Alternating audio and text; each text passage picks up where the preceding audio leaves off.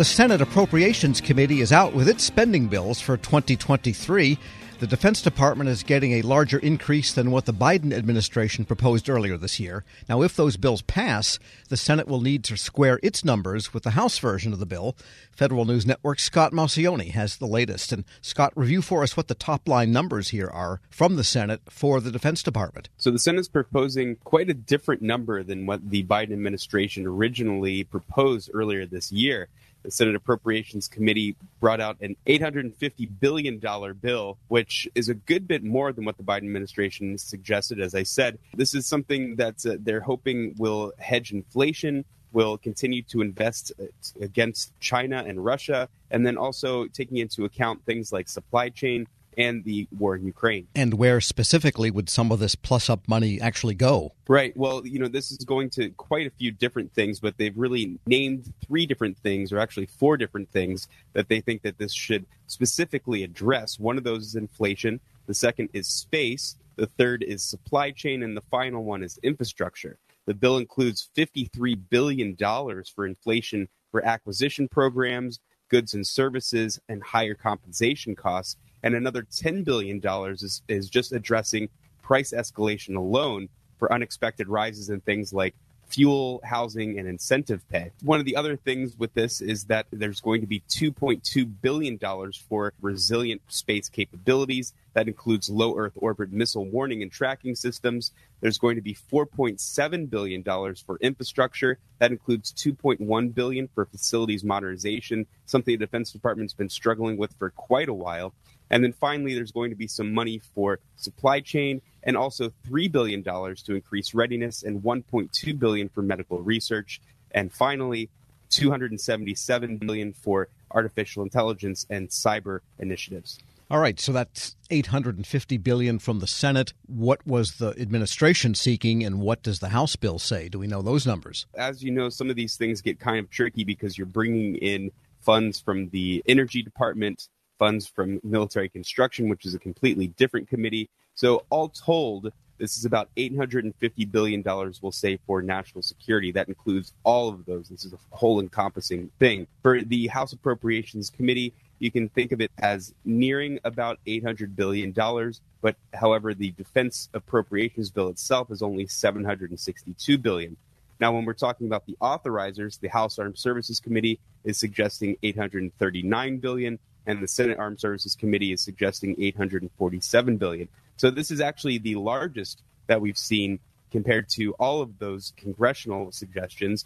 And then forgot to mention the Biden administration, which is you know the the original request, that was about 813 billion for national security itself, and about 775 billion for Defense Department and Pentagon alone. So the top line total national security figure of 815 or so that the administration wanted, that's 850 in the Senate version. That's right. And you know, this is something that I think the Defense Department may be fairly on board with. You know, when they put out this original budget, they hadn't really taken into account inflation, considering when they were doing this budget, inflation hadn't really hit as much as it has now. They were they were thinking of things at a 2.2% inflation rate, while we're seeing between 8 and 10% now. So, you know, the Defense Department is flexible and has said in the past that they're flexible for the amount that they're willing to spend considering that prices are going up and fuel costs are increasing and all those sorts of things. And what does the Senate bill say about some of the other issues? And I guess maybe those are in the National Defense Authorization Act, which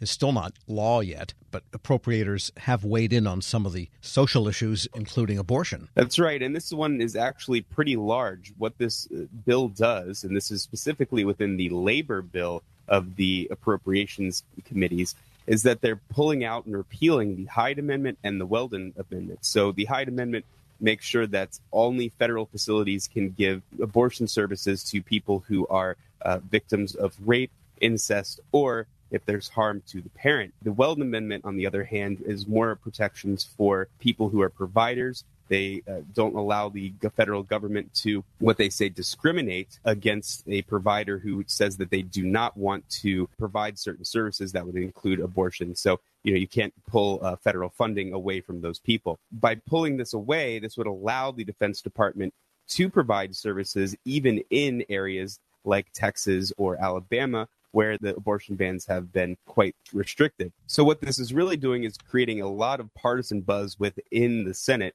on if these, these bills are going to get the support of both Democrats and Republicans. In the past, the Hyde Amendment and Weldon Amendments have had bipartisan support in terms of the amount of federal funding that can go toward reproductive services.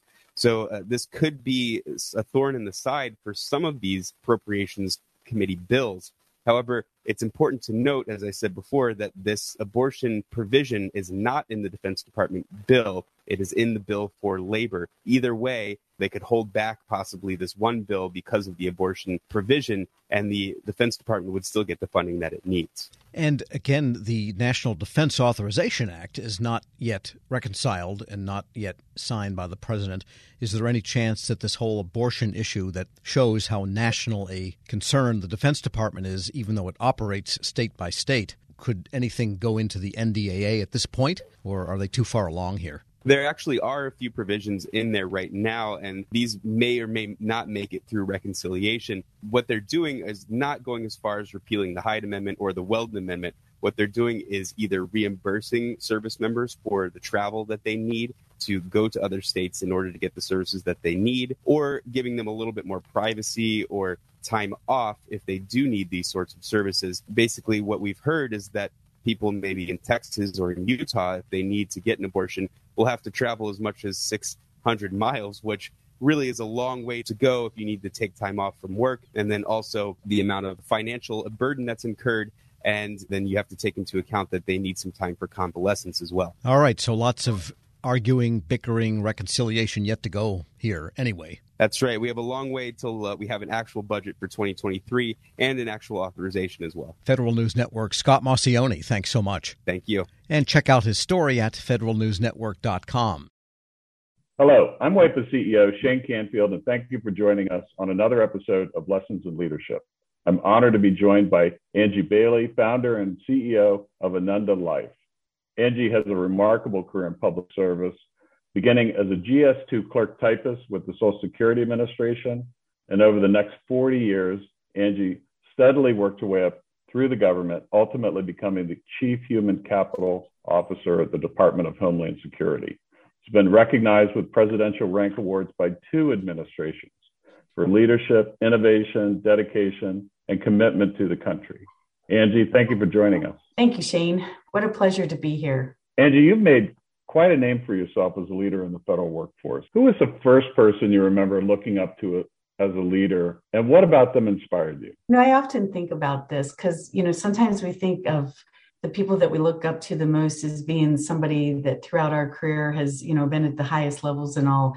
But I, you know, I've got to go back to honestly whenever I was 10 years old and uh, I remember I really wanted to play Little League baseball on a boys' team. I was the only girl. And interestingly, it was the women who would keep saying to me that no, I couldn't play.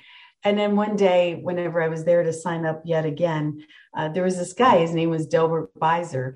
And uh, I remember he had like red hair and he had wadded tobacco in his mouth and greasy overalls and everything. And he said, You know, I'll take her. I'll take her on my team and you know just looking back on that there's so many leadership lessons and things that i just really admire about him and actually i thought about throughout my entire career he took a chance on somebody he didn't know. He um, put aside whatever conscious or unconscious biases that he might have had about having a girl on a team. He treated me the same. Uh, whether you know if i wasn't performing i got benched just like the boys. I got no special treatment and and and he was just really honest with me and he just included me in everything. And so looking back on it uh, you know really it was delbert beiser our local mechanic in our little small village that was i think my inspiration for going on to i hope become the leader um, you know that that i wanted to be i'd say half of the guests on this podcast have had similar stories where they reach back to either childhood or young adulthood. And I and I think as leaders, it's really incumbent upon us to keep that in mind that that what we say and do at, especially in the younger ages, really can have a lifelong impact. How would you describe your leadership style, and and how's that developed over time? I would say that the one word that describes my leadership style is that I care. Um, I guess that's more than one word, but I care. Uh, I, I've always cared about the mission. I've always cared about the people. I've Always cared, you know, about making sure that that they had what they needed or that they were developing the way uh, you know that they aspired to develop. And i tried to take this approach of not treating people the way i wanted to be treated but instead treat people the way they wanted they want to be treated. And i think that that really kind of developed over my career. You know i started out just like most leaders do where it's very results driven it's all about the bottom line. You need to make sure that you get everything accomplished because you know that's what everybody's looking for the goals the metrics etc but i think as you mature and you go along you start to to your point you draw back on those early childhood days or early adult young you know whenever you're a young adult and you say you know i think that there's a little bit more to this than just the bottom line. And so over time I really began to, I, I think, see a much bigger picture and the entire ecosystem, if you will, and how the people themselves fit into all of this. And that ultimately, at the end of the day, it was all about the people. And so I, you know, I think my my maturity allowed me to then shift and focus more on the people than than so much on results and bottom line. You've been recognized with two presidential rank awards two different administrations. You founded your own company. Tell us a little bit more about your background from the beginning and, and how did that lead you to where you are today? Well, you know, it's kind of interesting, like you said, that I started out as a GS2 of Social Security Administration. I mean, what I really wanted to be was a criminal prosecuting attorney. Yes, that's that was absolutely my dream. I sometimes joke and say what I really wanted to be was a mafia don, but that wasn't going to work out. So, you know, had to be a criminal prosecuting attorney. But, you know, I had to get a job to pay for college. I, you know, it wasn't in the cards that I was going to be able to go to college without a job. So I applied at the Social Security Administration, or I'm sorry, at the unemployment office. And lo and behold, I got a job at Social Security. I didn't even know it was federal, to be honest. Uh, from there, I went to the Department of Defense and I found this, this career field called labor and employee relations. And honestly, it was as close as I was going to get to being a criminal prosecuting attorney. I didn't go on to be a, a, criminal prosecuting attorney, but I went on courtesy of Department of Defense to get both my bachelor's and my master's in leadership because the whole study of leadership I just find incredibly fascinating. Um, you know, from hi- historical to current current times, I just it's just something that's just really fascinated me, and so I just I would say I'm a lifelong learner of leadership. And then I would say some of the other things that got me maybe where I am today is I never really said no to anything. If people asked me to take on a new challenge, even if I wasn't sure I was going to be successful at it, I would say, you know what, not sure this is going to work out, but more than happy to give it a try. And it always worked out. But I think giving things a try and just not saying no to opportunities uh, is what really led from one position to the next. I feel like I was always rewarded for just stepping in or stepping up and taking on the challenges that sometimes no one else wanted to do. Angie, thanks so much for joining us today. Oh, thank you, Shane. It's such a pleasure. I, I really appreciate you giving me this opportunity. Thank you. This has been the Lessons in Leadership podcast. I'm CEO of WEPA, Shane Canfield. Looking forward to talking to you next time. This episode is brought to you by Zelle. Whenever you're sending money through an app or online, it's important to do it safely. Here are a few helpful tips. First, always make sure you know and trust the person you are sending money to. Second, confirm you have entered their contact details correctly. And finally, if you don't trust the person or your recipient is rushing you to send money right away, think twice before sending money through an app or online. Grab a 30-day free trial of Live by Live Plus, and you'll get unlimited skips, commercial-free music, and all of the podcasts and live streaming events you can handle. Visit livexlive.com slash podcast one to learn more and start your free trial.